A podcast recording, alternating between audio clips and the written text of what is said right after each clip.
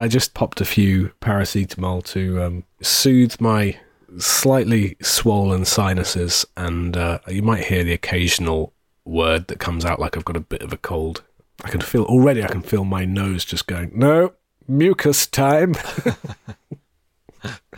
it's it's podcast o'clock, not mucus time. Come on, deal with it. Bon jam time. Now come along and listen to us talk with the Bon Jam. Go and have a lovely little walk with the Bon Jam. Maybe put it on and go to bed with the Bon Jam. Or grab yourself a slice of toast and spread with the Bon Jam. Hello and welcome to Bon Jam with me, Simon Jeffrey, and I'm joined by the wrong pussy to my right idea. It's Mr. James Turner. I completely forgot you were doing that whole charade at the start. I don't know how we've got to this point where it's just become an insult to you at the beginning of each episode. I, I- it just kind of, I just go with it now. Honestly, just, I had uh, second thoughts about that one. I was like, is that too harsh? But my partner encouraged me to use it on you. So you've got Katie to blame for that. yes, today's episode is all about Diamonds Are Forever. Sean Connery's final role as James Bond from 1971, at least until he uh, appeared unofficially some 12 years after this.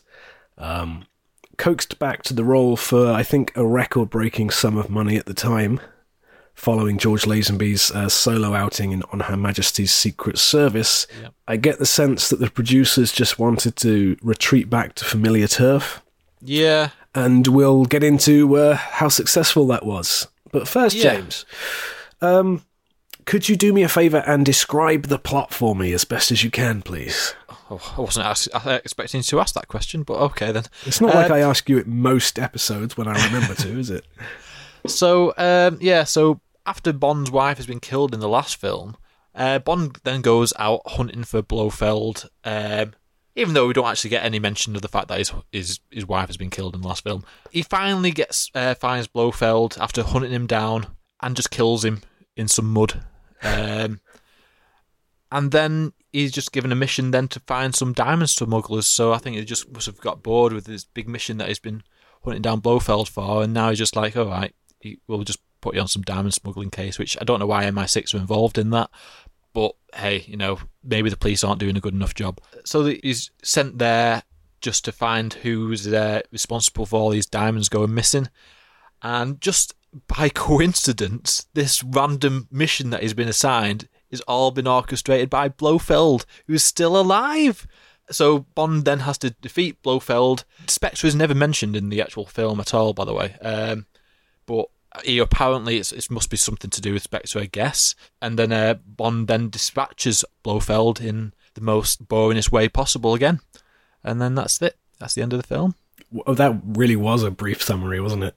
Yeah. Uh, you want us to go more detail? No, we'll get there. We'll get there. It's funny because you mentioned there that uh, this is taking place on the heels of On Her Majesty's Secret Service, and Yes. I think you do get the sense that, given the context of what we know as an audience going into it, we kind of put two and two together in our heads when we watch it and go, well, obviously that's why he's hunting down all these people and interrogating them.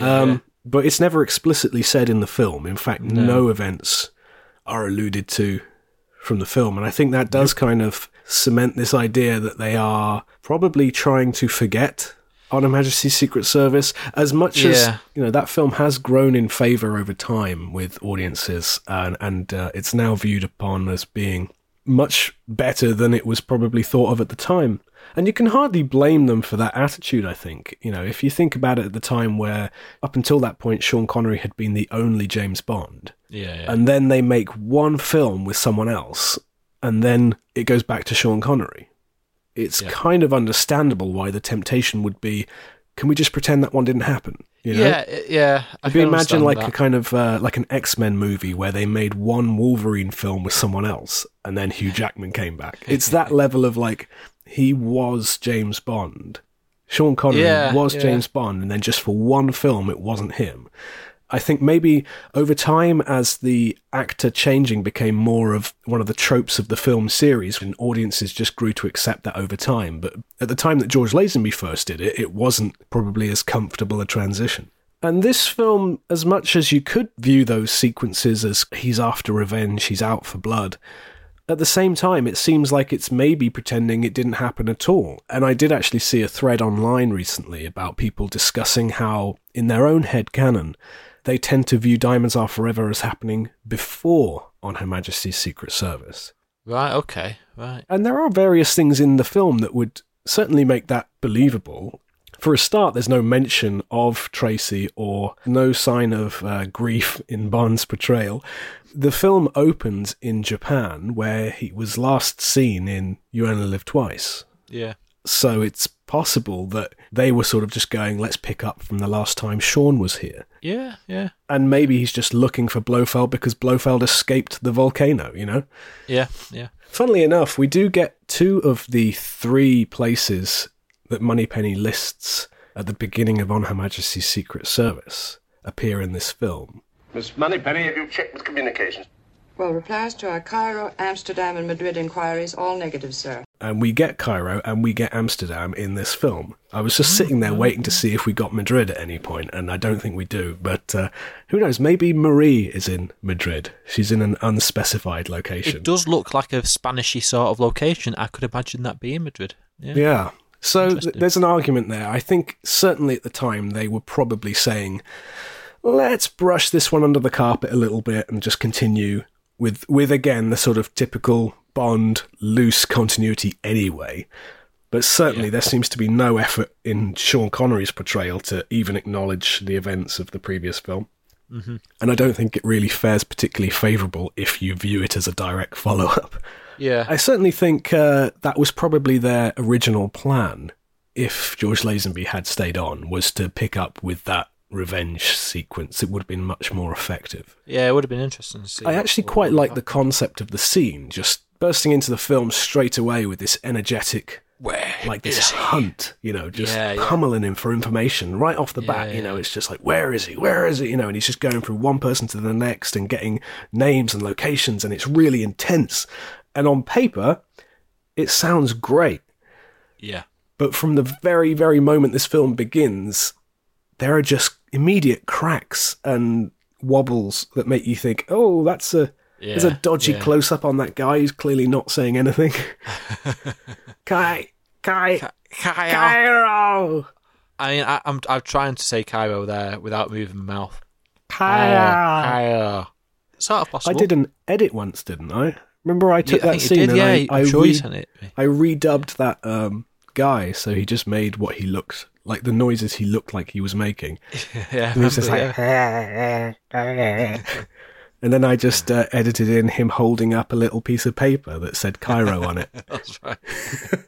yeah, yeah. Yeah, you need to share that. See if you got it somewhere. I'll see if I, if I've got it. I'll put it on Instagram or something. That was that was uh, funny. So we have the Kai Kai Cairo man, who is um, just the first of a bunch of wobbly moments in this film that don't get it off to the best start. Then he goes and tortures that poor girl by the uh, by the beach. Yeah, yeah. there is a sort of slightly uncomfortable sense of him really enjoying what he's doing in that scene rather than seeing it as a necessary means to an end. Yeah, yeah. That, that scene, that's the first time we actually see Connery back as Bond. Yeah. And it feels a bit underwhelming because we've, we've heard him, his voice going, Where is he? And then, okay, it, this is Sean Connery. We're building up to this point where we're actually going to see Sean Connery back as Bond. Could you imagine audiences, the build up for that Yeah. happening at the time? And then suddenly it's just like, he just comes sauntering down those steps in his like sandals. He kind of, I hate to say it, but he looks a little out of shape in this one.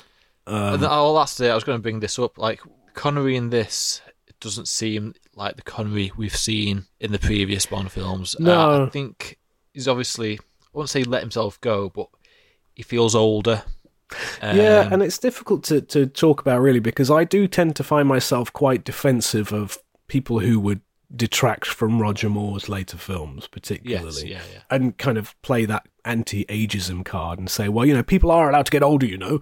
Um, but in this case, there's something about it which I find distracting, and I think maybe it's because it's meant to so closely follow his last film. The, the thing I've noticed uh, in this viewing was his eyebrows. Um, I don't, in, in previous films, he's had his eyebrows plucked, and I al- always feel like got said to Sean Connery, right, we like to pluck your eyebrows again, like we did in Goldfinger or whatever, and he's just like, no, okay, go away. I get the sense that Connery um, demanded a lot of money and called a lot of the shots in this. Yes, yeah. And they were like, any chance of, you know, hitting the gym? No.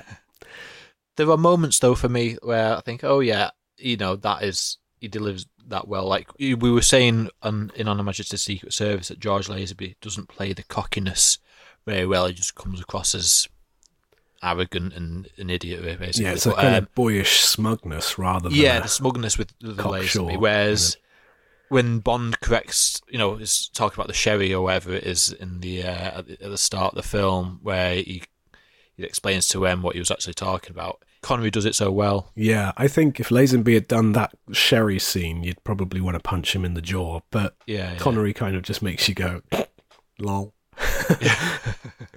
and M seemingly does a look almost directly down the camera at one point and rolls his eyes. Yeah. So I, th- I mean, here's a question for you, James: Is the pre-title sequence of Diamonds Are Forever the weakest of the entire series? of the entire series, that's a good good question. Um, it depends what you look for in a pre-credit sequence. Just because you could say, well, Live and Let Die doesn't even feature James Bond at all in it. So does that? Yeah, Live and Let Die is not great e- either. But even after he's done his little hunt and it goes to the plastic surgery part where they're in that weird cave, Yeah. and what are they doing to that guy with all that mashed potato and sludge? Like, is that what plastic surgery used to require? Are they taking a life cast of him or something? Is it was was kind of cosmetic surgery still in the realms of science fiction in those days? Um, yeah, it's weird. it is bizarre, and it's such a weak fight sequence. It's like people are just stood around waiting. Well, that's. Peop- I think that was. It's not just that that um that opening scene. Even like the Bambi and Thumper scene, I just felt there's moments where they're just like walking in slow motion Yeah, to the point where it's like well, they are waiting for the fight to happen. Sometimes I just think, what is going on? Bond is stood an arm's distance from Blofeld, who is just, you know, the other side of this gurney or something, just shouting orders at his guards, go, get him! Get, get him! And they just come in one at a time, and he's just stood there. And he stands there looking at a guy pointing a gun at him out of the sludge, out of the Yeah. mashed potato, and he just stands there for a few seconds, just contemplating, what shall I do? That's, that's a that's a gun there, isn't it? And It's pointing at me. I should uh, should probably move. Uh, Dive and roll, flip, drown him in sludge, and, and and then like washing his face off, and it's like that guy's clearly not dead. But the, the, the same thing happens twice in this movie, actually. Once with the guy who's buried in the sludge at the start, and then once again with um, is it Mrs. Whistler, who they drag oh out yeah. of the yeah, yeah, yeah. and both times these are actors pretending to be dead. And both times, through no fault of their own, they're unable to refrain from flinching. I mean, you try and pretend to be completely dead and then have someone spray you in the face with a water pistol. right? And then the second time, when they drag Mrs. Whistler out of the river, they're, they're sort of brushing the hair off her face, and one of the extras, one of the police officers, just jabs her squarely in the eye.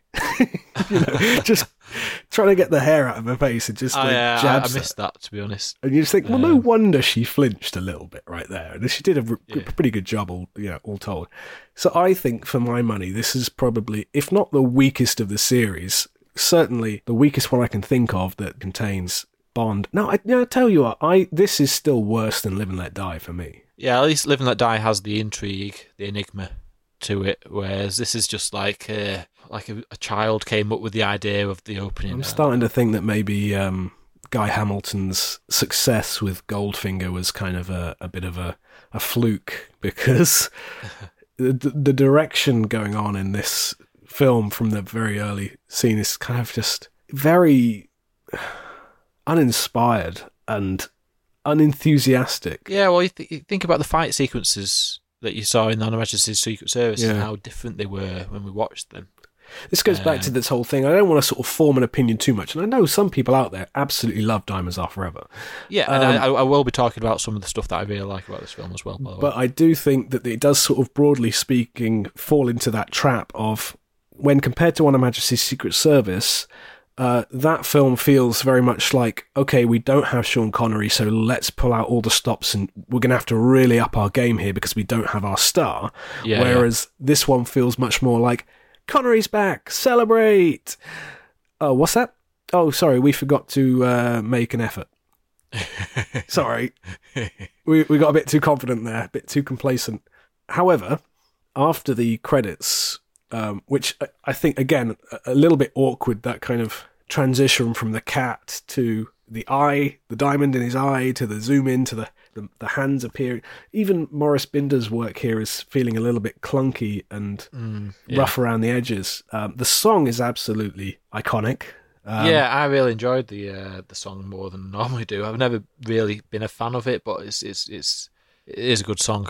It's lyrically, classic- it, classic it makes very little Bassey. sense. It, it doesn't seem like she's actually singing about diamonds, as far as I'm concerned. but uh, you know, the thing about this film is, it's probably one from that kind of main classic era of the Bond films where I, I put it on thinking. I haven't watched this in ages. I I barely ever watched this one, and I was sort Mm. of like excited going into it, thinking this one is probably one out of those first twenty that I've watched probably one of the least amount of times. Yeah. When I say the least amount of times, I mean probably I've watched this less than 20 times in my life. so there is that excitement going into it of like, is this going to be the time where I reevaluate this film? But there's also, on the flip side, that part of me which goes, there's a reason I don't watch this one very much. Yeah. Here it is. I like the gun barrel. I like the, there's some new effects on it. There's a little bit of reflection going on in it. Yeah, yeah, there is. Yeah, But as far as the pre-title sequence goes, I think it is one of the weakest of the series, if not the worst.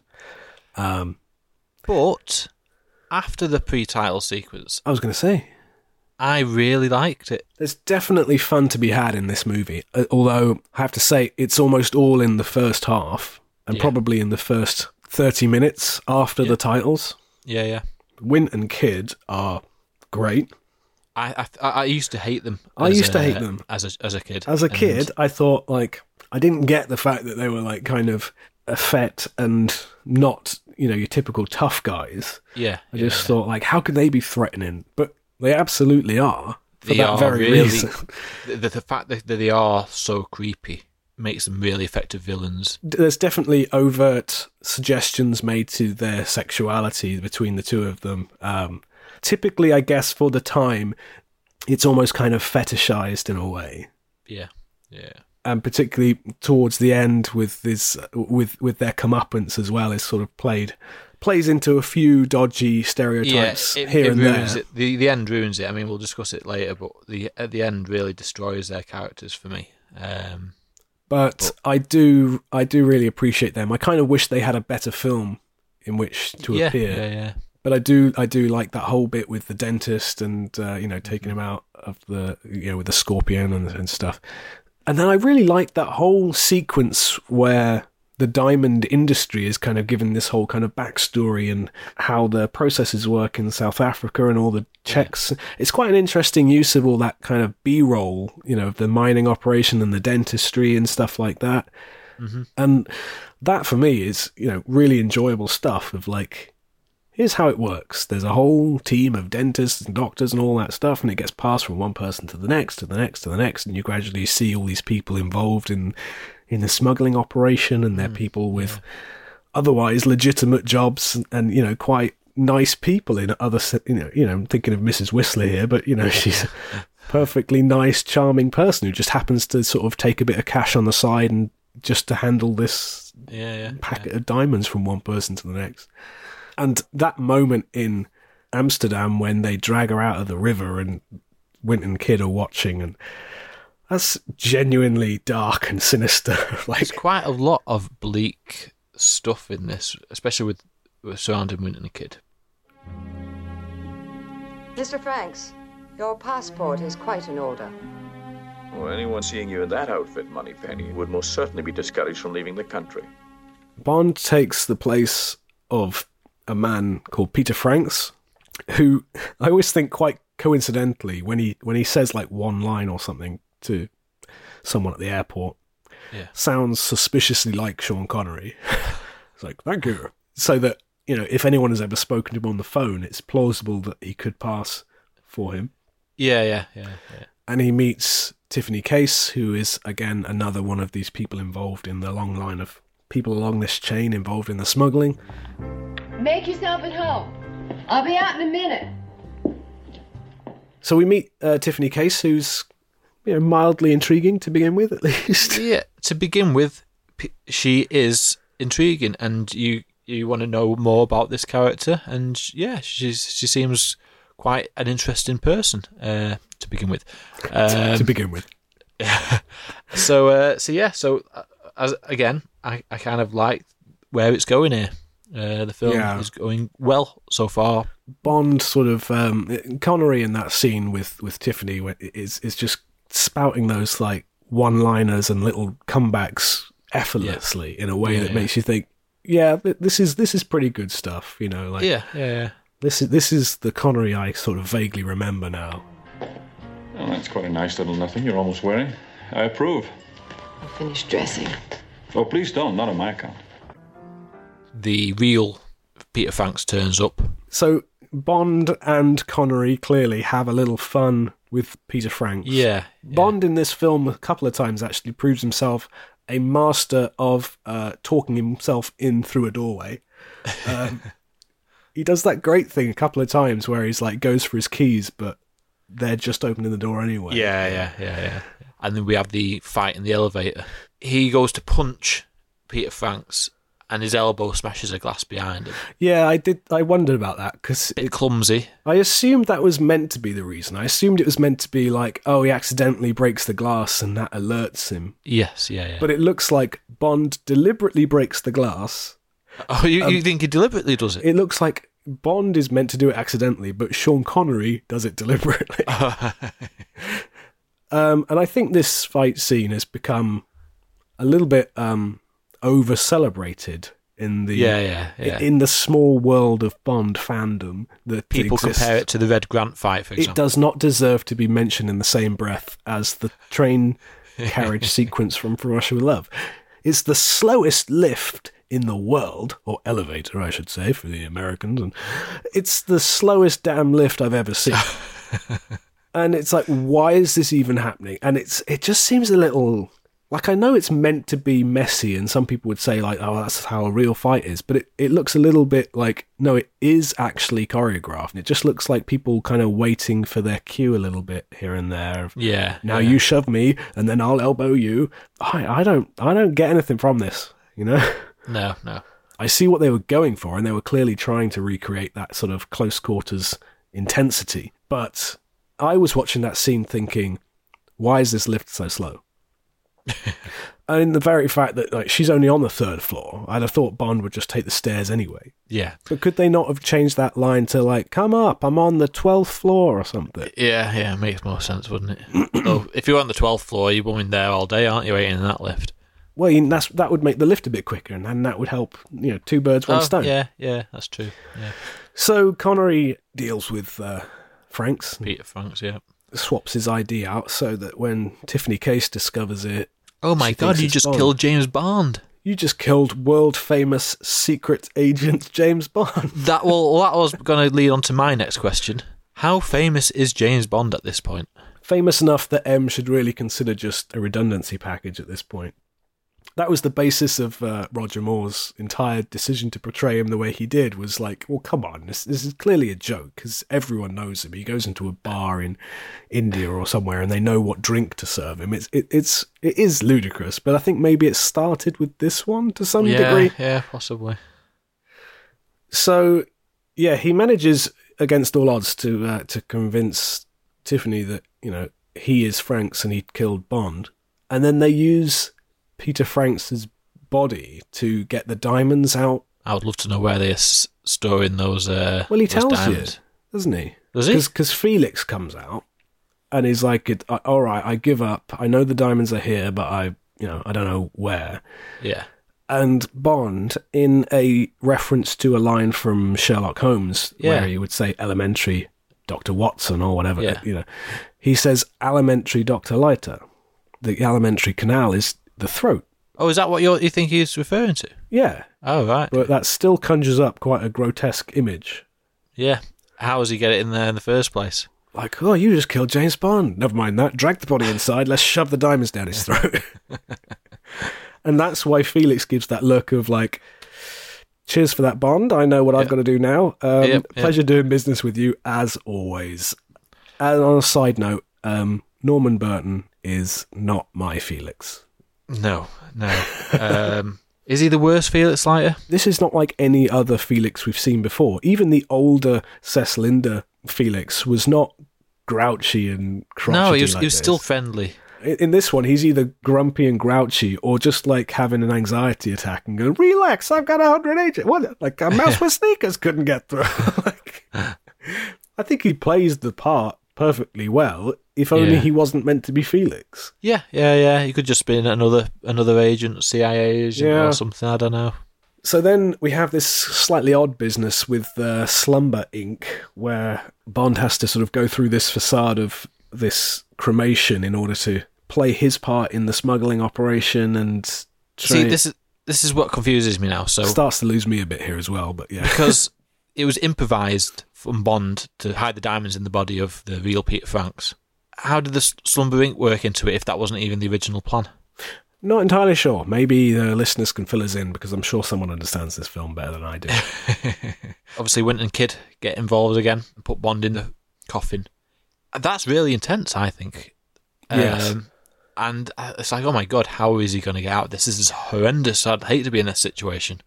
It feels a bit cheap the way he gets out of it. It's just, oh, it just stops. it would have been nice to to see him outsmart his way somehow, if that were possible. Yeah. But no, instead, Shady Tree comes in. And at this point, I just start to think, my God, who are all these characters? I'm losing track here. Who is, like, Bert Saxby, you got Willard Whyte, you got Shady Tree, you got Professor Dr. Metz, you've got, you got so many of these characters. You're like, hang on, who are you now? What has this kind of old insult comic got to do with any of this stuff all of a sudden? yeah, yeah. What is going on? Plenty's fun, though, isn't she? She's just Yeah. like an unashamed gold digger.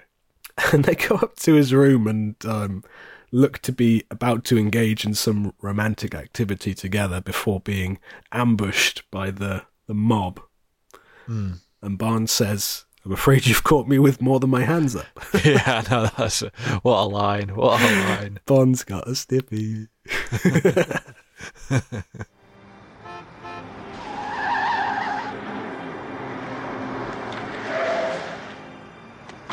No show? Felix, don't tell me you lost her. We lost her. What is the plan there? Where are they trying to f- follow Tiffany to? I'm not really sure. I do get slightly lost in that whole casino part as to who these guys are who are tailing her, presumably working with Felix. Yeah, yeah. So for some reason, Tiffany Case is happily, I, I guess, because she's seen somebody kill plenty, thinking it's Tiffany, that she's like, "Oh, right, I'll help you," because you know people are going to try and kill me because of these diamonds. So she decides to help Bond follow the tracks of the diamonds. I guess. Yeah, she leads them to that gas station where they see Professor Metz. Yes. And this is where I think, you know, through no fault of of her own, I think Jill St. John does the part probably pretty well as written, but it's just written to become a bit of an annoying character. Yeah, Because think Bond's like, get in the way, stop him. And so she has to become this obnoxious, rude customer. like, "Hey, Curly, what are you? What, what are you? Uh, You're gonna get a shot in the mouth. Keep leaning on that tutor, Charlie, and you're gonna get a shot in the mouth. And Bond jumps in the van, even though the guy behind the van can clearly see him. He just sneaks into the van behind. Yeah, no, no, that always winds me up. And then he gets led into the uh, the facility out in the desert, Yes. um, where he meets one of my favourite characters in the film. Hi, Haven't seen you here before. I'm Klaus Hergesheimer. Ah, new here. Oh, I've been here three years. G section. What could have been just like a really understated kind of bit part, a throwaway part. I just love that little conversation he, that they have together. And again, Bond does that great thing of kind of like um, striking up a conversation while he pretends to have a key card. and Yeah, then yeah, sidling yeah, in through the door just as it closes. Uh, and more than just kind of like trying to get rid of the guy, he's just like, oh, we haven't had, you know, he, he actually strikes up a more believable conversation. Yeah, yeah, yeah. And uh, bless him, Klaus just gives him a spare and is like, uh, you know, off you go. And then Connery, I say Connery because it just looks like he's having a lot of fun. Bond then um, interacts with Professor Metz and uh, sees the, the satellite that's in there Yeah, and yeah. generally just makes a nuisance of himself. and this is, I think, where Connery shines in this scene. Yeah. Um, because again, he could have just been subtle about it and just, you know, tried to not draw attention to himself and just get in, get out, Yeah, yeah, yeah. And go, oh, sorry, sorry, yeah, I'll get out of your way. Sorry, Professor. But he just like takes that moment just while undercover to just make a little statement about the little man. And, you know, that's, that's a fun moment for me. Yeah, and then it's followed by what's meant to be another fun moment, which is the uh, the moon buggy. I don't um, understand this bit. James. What are they the the filmmakers suggesting here when we see the um the moon landing reconstruction? The, the idea is that they're faking some sort of moon landing, aren't they? But is I mean, this that- it's- film it's ob- suggesting that within the continuity, within the universe of Bond, the moon landings were staged? Yes, but not necessarily because you could look at it like, oh, their their plan is to make something else look fake. Not necessarily the Right. one, the actual moon landing, but you could look at it as that they're faking something else. Or I've used to watch it when I was a kid, thinking, oh, they're just practicing for. Yeah, I think maybe do a I moon did landing. as well to some degree, but it's just it's it's deliberately vague. I think it seems to me to be one of those things where they just put it in because they thought it'd be funny at the time. Yeah. Well, the moon landing had happened between the last film and this, so it's very much on you know in the public conscious at that time. They probably just thought this will be a funny nod to suggest that somehow it's all wrapped up in this Bond plot and maybe not entirely genuine because I think from the very moment that man landed on the moon, there have been people saying no, they didn't. then what happens, James? Then um, we have this chase, which I don't know how to describe it. I but think that I think you just did with that sigh. yeah, okay, that, yeah, that's that kind of After three, James, let's just uh, let's just describe this chase with a sound. One, two, three. this is the point where the whole film for me Yeah, falls apart. I was wondering because I knew there was a like I knew that this film was not one I go to very often, and this time around I was wondering if I could pinpoint the moment because, like like I said, apart from the pre-credit scene, I do enjoy the first thirty minutes or so of this film. Yes, yeah. But even John Barry gives up on this at this point. Boop, boop, boopity, boop, boop. He probably looked at this and was like, "Well, I could put the Bond theme over this, I suppose." Where's my xylophone?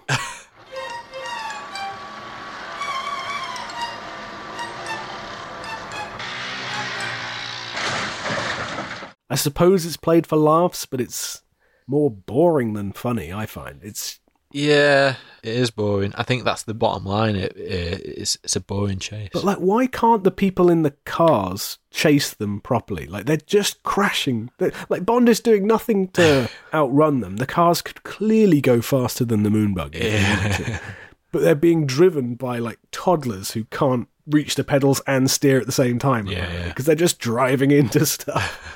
and uh, you know, then they get the little baby trikes out that make them look like Connery looks ridiculous on that tricycle.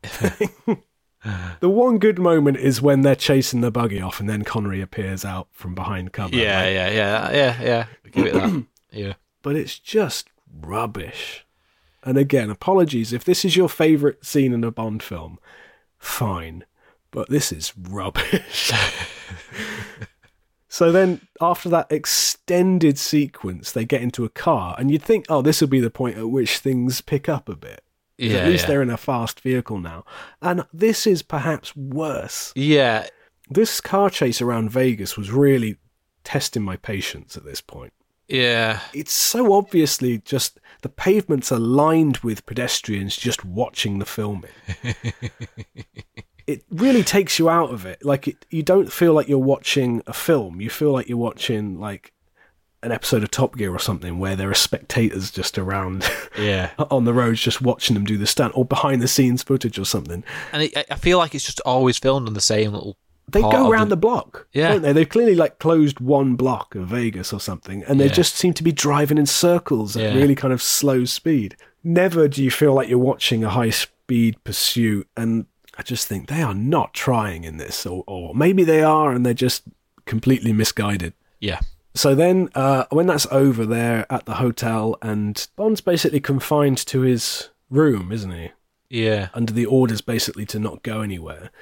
However, they didn't think to put a guard on the balcony, so he just hops out and up he goes. And I actually really I like the uh, the repelling scene.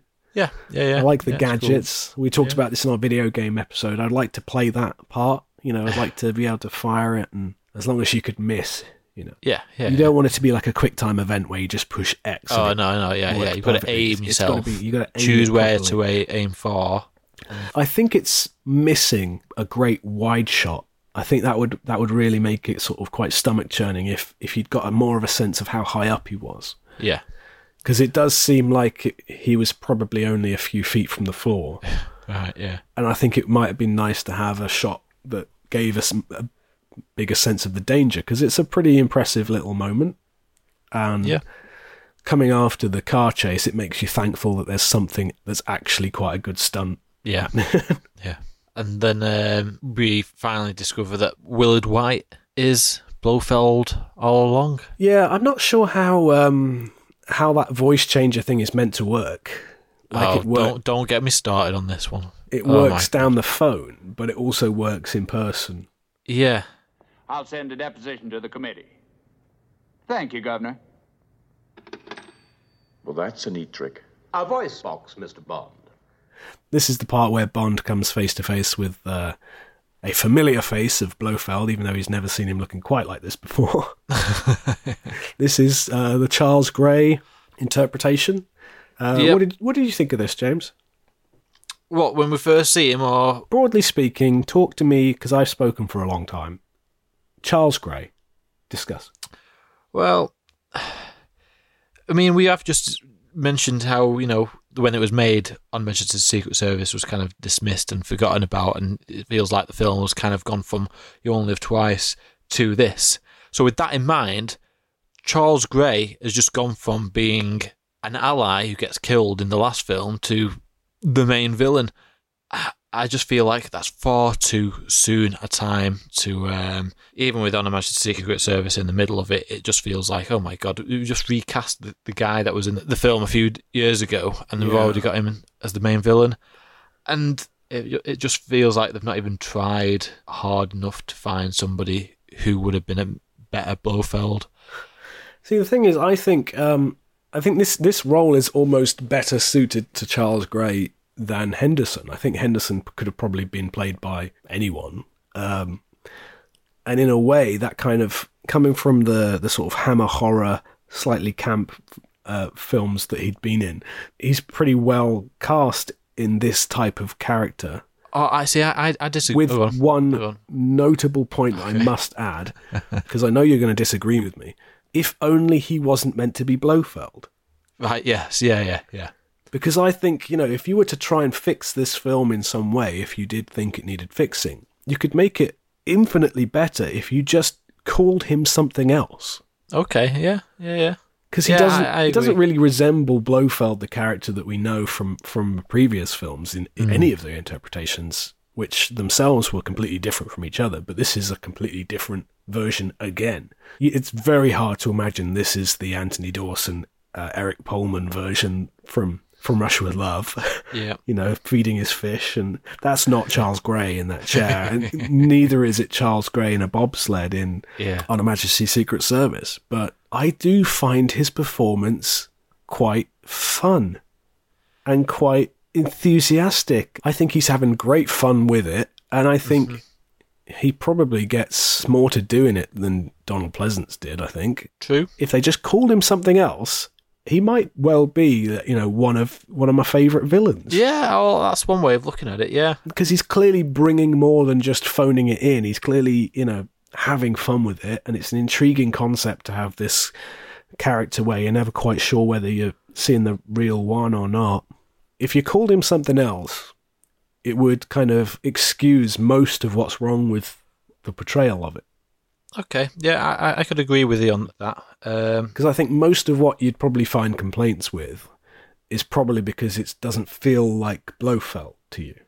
yeah, he's he's meant to be this this guy who's been built up throughout these films, and essentially this is the last proper appearance of him if you discount the For For Your Eyes Only version. So it, it just feels like he goes out with a whimper with this film, just because the character just kind of becomes not as powerful as he once was. Why do Mr. Wint and Mr. Kidd put Bond in a piece of pipe? Because they're weird, okay? um, yeah. How is that meant to kill him? They, I mean, they, what I quite like about it is they're so determined to have fun with Bond. They keep trying to come up with a fun way of killing him, Yeah, yeah. and he just won't let them. Yeah. They are really just out to cause chaos, as far as I can see, and they seem to really enjoy inflicting pain and planning fun ways to kill people. Was wasn't there a deleted scene where the, they shoot a gun and it just says bang out of it? I can't remember. Maybe it sounds like a scene from Batman. Yeah. So then Bond goes up to uh, to try and find Willard Whyte, and instead comes across Bambi and Thumper. I'm Bambi. Good morning, Bambi. And I'm Thumper. These characters always always appear on like any YouTube montage of like classic Bond scenes. yeah, yeah, yeah. It's always the shots of like uh, them cartwheeling around or kicking Yeah, them in the face or whatever. And I think because of that and all the um, you know the Ultimate Edition DVDs and all the behind the scenes, and you, I'm I'm just used to seeing clips from this scene in any Bond related montage that a TV commercial might put out, or like coming this summer a whole season of Bond movies. I'm Bambi and I'm Thumper, you know, and it really has lent these two characters like a legacy that I can't honestly say they deserve. Yeah, they appear in this. This is the only scene they appear in. For like probably less than th- three minutes, and Yeah. it's just lame. It's just a bit feeble, and like like with several other scenes in this film, they seem to do a lot of sort of standing around, pausing, mm. waiting for each other. Bond gets his ass kicked until suddenly he doesn't, and just holds Yeah. him underwater. He, he- he's starting to get drowned, and then suddenly they're just like, "Oh, we give up. Okay, you, you, you've beat us." They have their little fun scene, which I'm sure kept them in conventions and fan appearances for many years. So all power to them. Nothing against the actresses involved, but like I say, like th- this, these the number of times you see these clips in in kind of trailers for the series or whatever, it's just like it makes you expect more from this scene when it comes along, and it just does not deliver. And then we finally meet the uh, the elusive Willard Whyte, Who's just basically uh, who's this- been locked away. yeah, he's been there all this time. He's a fairly thinly disguised reference to Howard Hughes, who for many years, I think in the 60s, 70s, um, did just live in a penthouse suite and no one saw him for like a decade. Yeah, yeah. And so that's, you know, the, the, the double initial kind of quite a, a thin reference to it. But I quite enjoy this guy, you know, when he finally appears. I, I didn't mind him. I remember I used to find him quite annoying uh, when I used to watch it, but to be honest, um, yeah, I didn't mind him. Actually, he was all right. He gets one good line when Bert Saxby is killed, which Yeah. I'm always glad when he dies. 'cause I don't know, fired. I don't know who Bert Saxby is or what his job was. So I'm just glad when there's one fewer characters to keep track of. Tell him he's fired. Uh, then we go back to the casino, and Q is committing a major crime. In Yeah, yeah. I hope that he just sort of gave all that money to the casino again. Clearly, he didn't because they stopped doing the whole circus act. So now they've run out of money and they don't do that circus act in Las Vegas anymore. So But that's like probably six months in prison, maybe I don't know, ten ten thousand dollar fine. Yeah, yeah. I know they come down pretty heavy on that. yeah. And then Tiffany Case is also there, who seems to be on good terms with him, even though it's the first time they've ever met. I quite like that interaction because she is now seemingly working alongside them, but she's also quite nervous about like, look, one wrong word from any one of you, and if if if you don't say the right thing to the judge or whatever, then, you know, my past could catch up with me and, you know, I'm working with you guys now, right? So am I? Am I safe? Are we good? Yeah. Like, or am I going to end up in jail? Please, you know, she's looking for some reassurance there, someone to vouch for her safety and immunity in all of this. Because you know, if if this all goes south and she's the only one left and no one else knows about it, and she's going to be handed over to a judge and given a huge mm. sentence. Uh, but she's quickly distracted when she sees a uh, cat being carried through uh, the casino by a woman. A woman and then it turns out to be Blofeld dressed as a woman for some random reason. Blofeld is in the Circus Circus casino. Has Tiffany met Blofeld at this point? No. Is she any reason to recognise the cat or? Nope. But she still thinks, "Hmm, that's interesting. I'll go after it." Yep. Can you do me a favour, just for one moment, James? Yeah, yeah. Just picture Donald Pleasence in that same costume. Can you imagine? big scar down the face and uh, eyeshadow and the wig. well, as, as you say, you, you better imagining this not as Blofeld. The thing um, is, if it um, wasn't Blofeld, I, I just don't care about like that's that's just fine. It's another kind of it maybe just adds to the sort of slightly odd nature of this character, not to sort of cast any aspersions there, but yeah. I think it does go hand in hand with a bunch of other factors in this film that do sort of slightly fetishize the uh, the kind of campiness and the sexuality of certain characters. I suppose with Wint and Kid as well, you know, the fact that they're shown as being homosexual in 1971 apparently equals their perverted or twisted in some way, you know. Mm. And I wonder if this is a sort of continuation of that same kind of outdated um, stereotype of like yeah. making him dress in drag makes him somehow more, makes yeah. him creepy in some way. Um, I just find it funny. I just I just think you know if you don't view this as supposedly the same character who struck fear into all those other villains in the previous movies. You know, if you called him something else, I'd have no issue with any of this. You know, yeah. I think it's just not really Blofeld as we know him. Mm-hmm. I also feel like this is just an excuse to try and keep Tiffany Case to have some sort of relevance to the story still, because I think after the whole diamond smuggling part is over, she's no use in the plot anymore. I just don't think there's anything.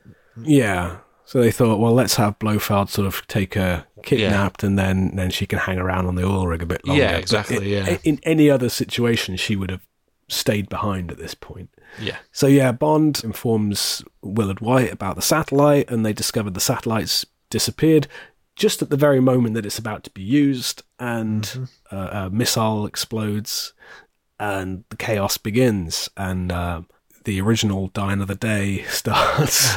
and, uh, you know, they start using this space weapon, which is almost it comes very late on in the plot that this is suddenly like, oh, this is what they were planning to do.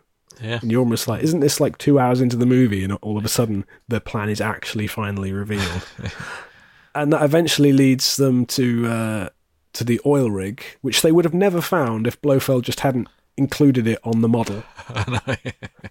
There's a funny moment where he um, he seems genuinely surprised that no one's called to offer the money. No word yet from anyone. Only 12 minutes left. Oh, well, I suppose a little gentle prodding is called for. He's like, oh, well, I suppose we probably will have to uh, blow everything up then. I wasn't planning on it. Yeah.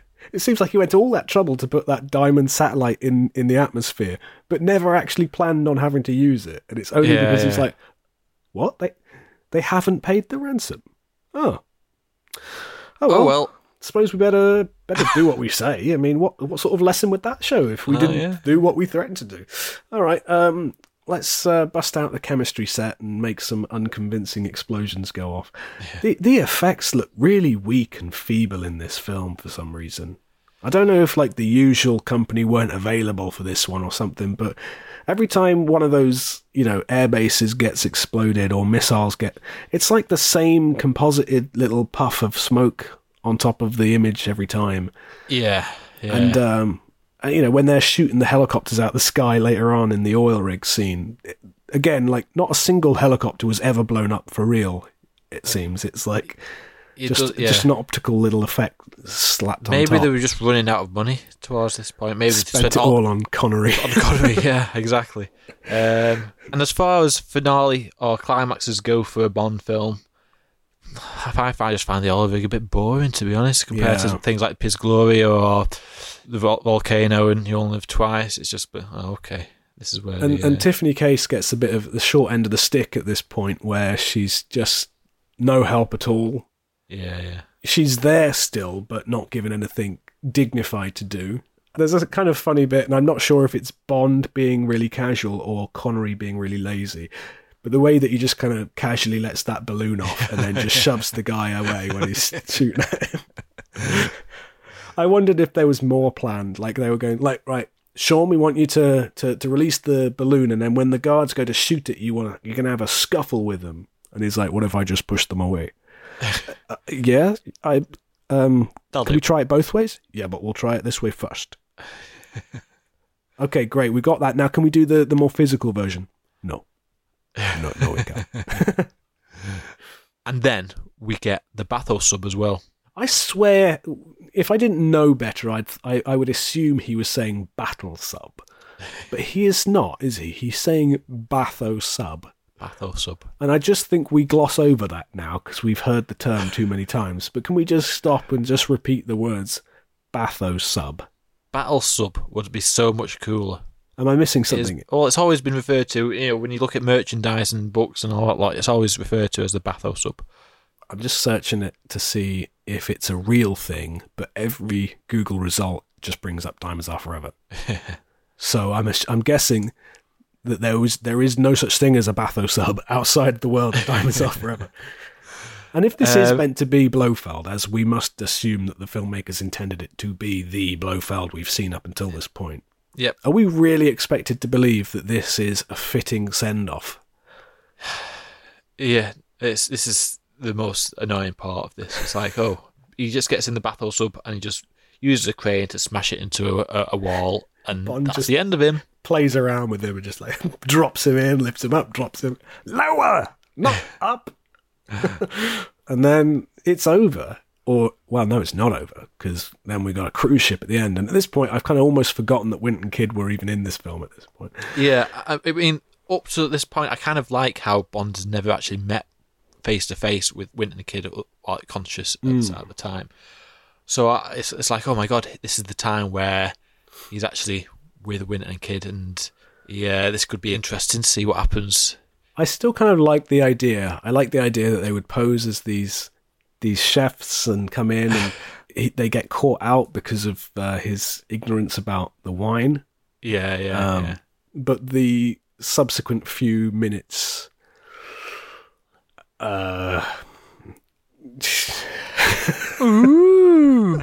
that kind of just sums up um, everything that was wrong with that. Um, Mr. Kidd, bless him, with that funny little hangdog look that he has, that, that ridiculous hair. I don't know what his. I don't know what his plan was with the kebabs.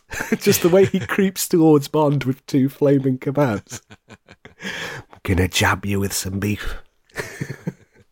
so Bond sets him on fire and he just hurls himself over the edge. I mean, he could feasibly have survived that. We don't know, but alongside with the bomb that they are also. the bomb surprise. Um, no doubt, Mister Wint's reaction to the uh, to the tails between his legs got a big laugh in the cinemas. yeah, yeah. But I don't know what the implication there is, or what the joke is meant to be. I, mean, I think I think I know what the joke is meant to be, but I don't even want to say it out loud. What I think the joke is meant to be. Yeah. yeah, it's a bit of a, a sad send off for the two of them. I think they deserve better than this. I think they deserve better than that scene, and I think they deserve better than this film. hmm I agree. But yeah, um, overall, I can see why I don't tend to revisit this one that much. We did say um, back in episode one, I think probably we, we we kind of made a pledge not to ever completely rip apart anyone's potential favorite film in these episodes. Having said that, I think these episodes would be pretty bland if we never formed an opinion one way or another. Yeah, so yeah. I'm going to honestly say, like, if you love this film, good for you. Yeah, yeah, yeah. I don't. um, I find it quite weak, almost across the board in most areas. It seems a little either lazy or just um, misjudged in some way. Um, Yeah, there's a certain film that we'll get to later on, maybe sometime, where I think it's amazing, yet it's often considered one of the worst Bond films. So I think when we um, when we do criticise it, you know, we, we still understand that there's other people that do love these films in the same way- Absolutely. And as much as, you know, we, we were talking about this in other episodes and, you know, being very open about why we have a certain opinion. And quite often it's because we grew up with it or it's the first one we watched. And so I entirely understand if this was your film, if this was your first one or your favourite as a kid, then you probably still feel that way about it. But objectively, they seem to take a kind of light, jokey, campy kind of attitude. I think probably to a large extent trying to recreate the success of, say, Goldfinger. Yeah, yeah. And there were certain plot elements that are similar to Goldfinger with Yeah, gold I mean- smuggling, diamond smuggling, you know. I certainly felt like the scene with the diamond expert and the sherry conversation was reminiscent of the Yes. scene in Goldfinger. Yeah, absolutely, yeah. With the overdose of Bon Bois kind of conversation. It's very similar. And obviously, the choice to bring Guy Hamilton back was probably not a coincidence either. Mm-hmm. I imagine their intention was to say, look, let's bring Connery back and give the audience a real fun one like we had with Goldfinger. But if that was their intention, boy, did they not quite achieve that. and that's coming from someone who does not think the absolute world of Goldfinger. Yeah. But it still does what it does far more effectively than this film. Oh, absolutely, yeah. That was our conversation on Diamonds Are Forever. Let's play games with James. Yeah. Games with James. Very enthusiastic response from you there, James. Well, that might change depending on how this quiz goes. Ah, we'll see. Now, back in our On Her Majesty's Secret Service episode, we did a Games with James, which was based on the quiz show Only Connect. Do you yes. recall? Yeah, yeah. And I did well on it. You did, you did very well. We discovered that your strong points seemed to be difficult quizzes. but at the time, I said that I wasn't a huge fan of the show itself. I found it a little bit elitist and a bit snobby. Uh, and while that's still true, I, I have to admit that I've been ever so slightly addicted to it ever since. Uh, I've been on a bit of a binging uh, spree. I can't often get any of the questions right myself personally, but um, I've decided to give it another go. Cool. Okay, that sounds good because uh, if I did well on the last one, I might be able to do well on this one. Absolutely. But first, I do have a slight correction to make. Oh, right. Okay. Because I confidently claimed in the last Only Connect games with James that the sequence of Waltz Carlyle, Carlyle Davi, Davi Lonsdale, and as you pointed out, Lonsdale Savalas was the Bond villain actors' surnames from the final film of each decade in reverse order, followed by the next name in the chain. Now, as we all know, that's not true, is it? No. Because. I confidently stated that Christoph Waltz was the last Bond villain of the 2010s, which he was. And then I went straight to the 90s. Yep. I seem to have skipped out an entire decade. The Because to 2000s me- do exist. To me, 2000 to 2020 is apparently one decade. so the sequence should have gone Waltz, Amalric, Amalvic. Yeah, that's right. Amalric, Carlyle. Yeah. Carlyle, Yeah. David. So uh, yeah, apologies to no one because no one cares. But uh, no, I've cleared my conscience and I've cleared that up. But Yes. I've just made a slight lapse in judgment. But uh, who cares? Anyway, the round that we did last time on the On Her Majesty's Secret Service episode was actually based on the round two from the quiz show Only Connect Okay. which is the sequences round.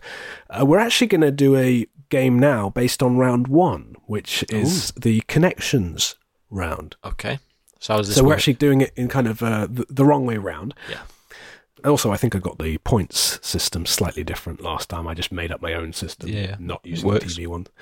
But um, so this is based on the connections round of that game, which is actually round one of the uh, the TV show. Uh, and so basically, you're going to get given up to four different things and you just tell me what the connection between them is. It's not about predicting the Oh, fourth right. in a sequence like last time. Well, it's just about I was getting my pen and paper ready to write all these things down, but Well, you may still need a pen and paper, so uh, so do get them out. But rather than telling me what the next in a sequence is, you're just looking to tell me what connects these things. okay.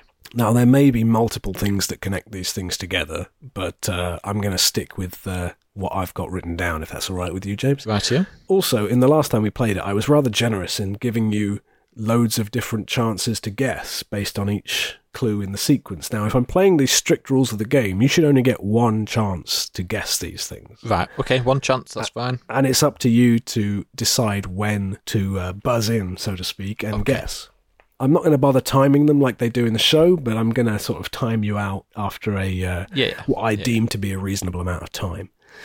So, if you're able to give me the connection based purely on the first entry in the sequence, which I'll be amazed at, but if you do that, you'll get five points.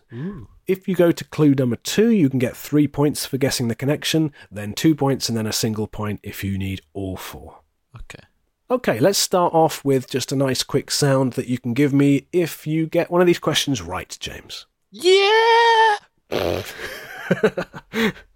I gave James the instruction to give me a slightly shorter one than he has done in previous episodes, and that's what you came up with. All right, James, can I have a sound for if you get one of these questions wrong? Can't wait to hear that. All right, are you ready, James? Get your pen and get your paper. I'm ready to go. Okay, here comes the first one. Can you tell me the connection? Here's your first clue. No. No. I, no, I don't know the connection. Next clue. Next clue. Live. Okay. Next clue. Die. Could be anything. How many? Um, uh, uh, did you say five? You've got one more clue. One more clue. If Go you for- want it. Yep. Go for the next one. Your final clue after no, live, and die is tomorrow. What links those four things? Um, they all have the word "die" in the whole title. Yeah. That's good. Yay. That's correct, James. These are the first words in Bond titles that contain the word die. So, in the instance of Die Another Day, it is the first word, but all of those films contain the word die or dies. Mhm. Okay, question number two. Yep. For five points, your first entry Red Grant, Okay. Next one. Franz Sanchez, Okay. Um. Um. I mean, I, I could guess this one. Um. It could depend on the next one that you say. So let's go for the next one. Admiral Hargreaves. Oh my god, that completely throws everything out of the window that I thought. You got one more clue if you need it. Yeah, let's go for it. So, Red Grant, Franz Sanchez, Admiral Hargreaves. The final clue is Renard. There, that is a weird bunch of characters there. I mean, well, to be honest, it's not a weird bunch. Admiral Hargreaves is the exception there. Um, no, I can't see the connection. I'm going to have to take a pass on this one. I think maybe you needed a question like this early on to sort of give you a taste of the sort of questions Yeah, you're yeah, in maybe. for, James. These are all characters played by a person called Robert. Oh, yeah. Oh, yeah. You've got uh, Robert Shaw, Robert Davi, uh, Robert Brown, and Robert Carlyle. Okay, next up, the first clue is DAD. Yep, next one. Next clue is FAD. Oh my god. FAD. Oh dear. Next one. The next clue is DLT. Okay. okay. They are abbreviated Bond film titles spelt backwards. Well, abbreviated backwards. That is correct, James. Yay. They are reversed acronyms for Bond titles. Uh, funnily enough, DAD is the same backwards Yes, as it is yeah, forwards, so I just put that in to throw you. But yes, we have Die the Day, DAD. Uh, FAD backwards would be DAF, which is Diamonds Are Forever, Forever. which we've just been talked about. DLT Is the would be Living TLD, Daylights. The Living Daylights. Your final clue, which you didn't need, was KTL. Ah, license to kill. Yeah, yeah. which would have been License to Kill. Well done. Okay, number four. The first clue is Kara Milovy. Okay. Next one, please. Vijay. Hmm. Okay. Uh, next one, please. Your next clue is Hugo Drax. What the hell? After saying how easy you found the last ones, James, I think you might eat your words with this. Yes, I might have perhaps, yes. really challenged you. Kara Milovy, Vijay, Hugo Drax, Yeah, I'm gonna have to go for another one. and your final clue is Baron Samedi.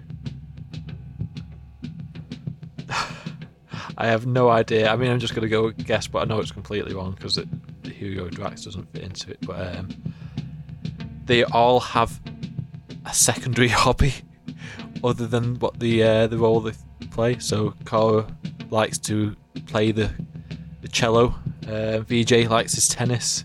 Baron Samedi, he likes dancing. Um, and Hugo Drax likes cucumber sandwiches. You will never know how well you will because I'm about to tell you, but you are so painfully close. James. I can't give it to you because you, you you're not you're not close enough. Yeah, yeah. But you are so painfully close if you just pursued that thought a little bit oh, further. Oh, really? Go on. They are all characters who play musical instruments. What? Oh yeah, he plays the he plays the flute. So does Baron Samedi. Vijay and Sam Baron Samedi play some kind of flute or, Yeah, yeah. wind Hugo Drax instrument. plays a piano, doesn't he? Yep. Ah. You came so much closer than I think you even expected there. Oh, But that's a shame. That was that was very close. Well done. Okay, next up, your first clue is fluke. Fluke. Fluke. It'll be a fluke if we get this right. Nice. Uh, next one, please. Your next clue is Misty. What the hell? No, next one.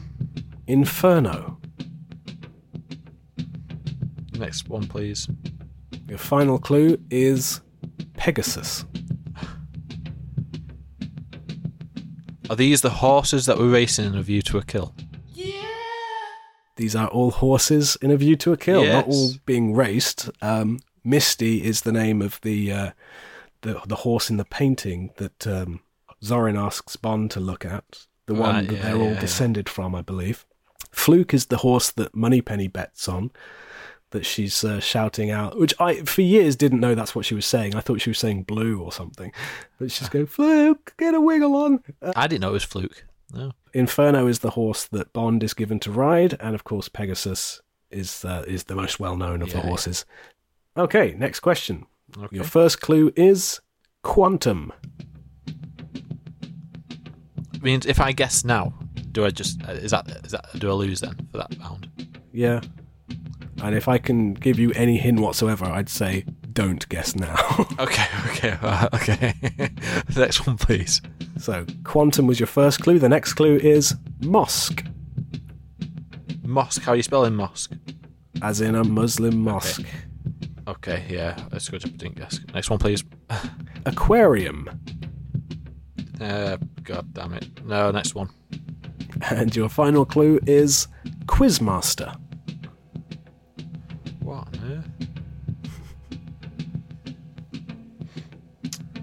Yeah, I'm gonna have to pass on this one. There's no way I'm getting this one. I think I might have upped the stakes a little too high on this one, given your success in the last one. uh, you're probably going to kick yourself. You just probably weren't looking for this. If you were studying the words enough, you might have known that they just are simply words that contain M and Q. Oh come on now! That's what a joke. That's I was thinking about all the links between Bond and stuff, and it's not even a Bond related Nope. uh, link. That's They all contain M and Q. cheating. That is. right. Okay. Now I will be looking at other things now. All right. Next up, your first clue is quist. What? Quist. How do you spell that? Q U I S T. Twist. Okay. Next one, please. Your next clue is Baines. Okay. Well, the light Baines. Next one, please. The next clue is Helga Brandt. Okay. You can think out loud if you need to, James. What is anything going on? Well, obviously Helga Brandt, um, villain in You Only Live Twice. Baines was an agent that was killed in Living Let Die. Quist, I don't even know Quist. So uh, next one, please. The final clue for that one is Corinne Dufour. They were all killed by animals. They are all characters killed by animals. Well who is done. Quist though? I don't know who Quist was. Quist was one of uh, Largo's henchmen. who was Ah, right, yes. to the who sharks. get thrown into the sharks. Right. Yes, so Didn't know he had a uh, name. Quist Quist was killed by sharks. Baines Was killed by a snake. Killed by a snake in the beginning of Live and Let Die. Uh, Helga Brandt, Uh, killed by piranha. yep, and Corinne Dufour was killed by, Dogs rather by brutally. dogs. Yes. Okay, next one. The Mhm. first clue is gun, And I'll go next one. camera, Nah, it's not worth guess- guessing now. Go on, next one, please. The next clue is alarm clock. Are these the gadgets that Q brings with him in License to Kill when he meets up with Bond? Yeah. These are all gadgets in Q's suitcase in License to Kill. Yes, Yes. you didn't need the final clue, which would have been toothpaste. Ah, yes. This is the penultimate question. Are you ready? Yep, ready.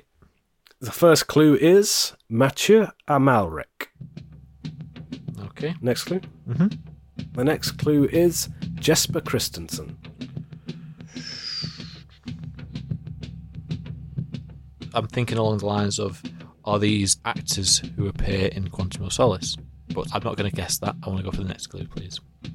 So you've had Mathieu Amalric and Jesper Christensen. The next clue is Geoffrey Keen. Okay, that ruins that idea. um, As if it would ever be something as simple as that. uh, yeah, of course. One more, please. and your final clue for that one is Robert Shaw. Okay. They all play characters with a colour in the name. Yeah! They do all play characters with a colour in the name. Who do they play? Oh, you got um, Dominic Green. You got Mr. White. Red Grant. Um, oh my God, what's Jeff? Who's Geoffrey Keen again? Geoffrey Keen plays Frederick Gray. Frederick Gray, of course. Yes, Geoffrey Keen. Well done. Yep. Green hasn't added E, but they sound like colours. Yeah, yeah, yeah. Okay, final question. Are you ready? Mm-hmm. The first clue is Pierce Brosnan, The World Is Not Enough. Okay. Next one, please. The next clue is Judi Dench, Casino Royale. Okay, hang on, let me think about this one. Okay, next one, please. The next clue is Kristina Wayborn, Octopussy. What the hell? So Brosnan in The World's Not Enough is James Bond in The World's Not Enough. Dench in Casino Royale. It must be something to do with the character plays M in Casino Royale. Kristina Wayborn plays Magda in Octopussy. Um, I feel like it's something that happens to their character. So you have to go one more, please. One more. Yep. Grace Jones and Christopher Walken, Oh, A View to a Kill. Two people just